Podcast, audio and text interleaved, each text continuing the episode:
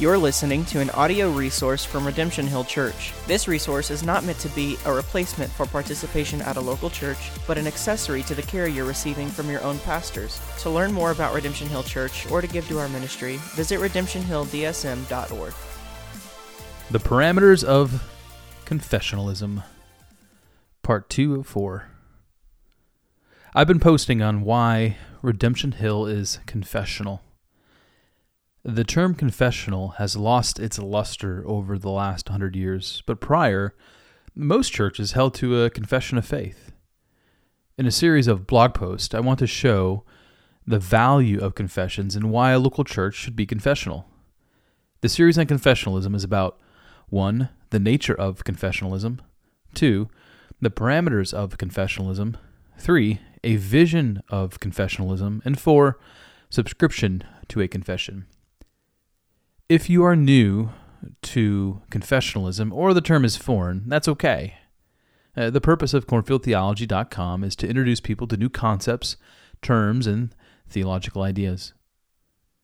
You should know, uh, these four blog posts on confessionalism have been adapted from a paper I submitted to the elders of Trinity Fellowship churches in preparation for Theology Day before our General Assembly in 2021 in this second of four posts, I discuss the parameters of confessionalism and of our, of our confession of faith.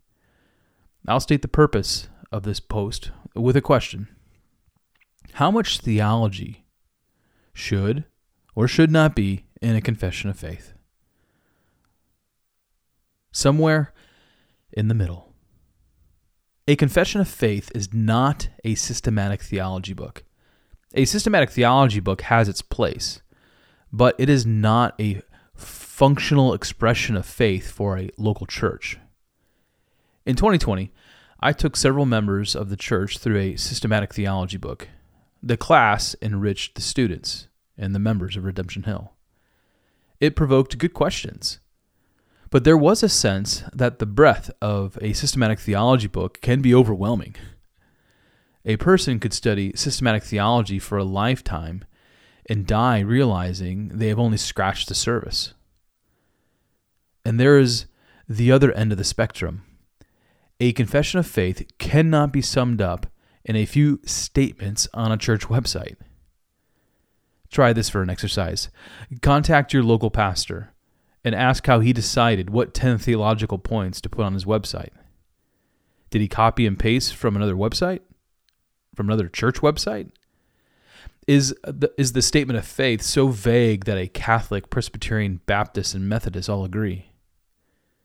Far too many local churches, networks, and denominations refuse to be held accountable with, quote, all that theology, end quote.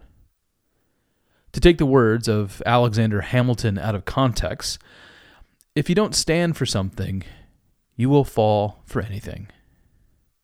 So, if a confession of faith is not taking a seminary class on systematic theology, and it's not your garden variety 10 points found on a local church website, then what is the right balance for a confession of faith? A confession of faith aims for the middle. It is deep in its theology and wide in its various doctrines. A confession of faith cannot address everything, but it addresses much a confession must have primary doctrines and secondary doctrines. Tertiary doctrines should be held with an open hand and often not included in a confession of faith. Primary doctrines include doctrines central to the gospel of Jesus Christ. For example, the incarnation, atonement, and justification must be affirmed, taught, and defended at all, all costs. These primary doctrines must be in our confession of faith. Secondary doctrines are also essential and help distinguish a church or a denomination from another church or denomination. Secondary doctrines might include baptism in the Lord's table or the revelatory gifts of the Holy Spirit. We're not Presbyterian because we hold to credo baptism. That is a secondary doctrine that distinguishes us in our denomination from the Presbyterians. Tertiary doctrines are not a point of division and distinction, but are not also not less worthy of our time, study, reflection, and conviction. A, a tertiary doctrine might include the specifics of eschatology. There's no need to break break fellowship with a brother or sister in Christ who holds to say historic premillennialism, while I hold to you know reformed amillennialism. The challenge lies in determining what is primary, secondary, and tertiary. Primary doctrines are more obvious, but secondary and tertiary doctrines might be malleable depending on a person's conviction. Nonetheless, a confession of faith aims to find a consensus of what should be included in a confession of faith. More to a denomination.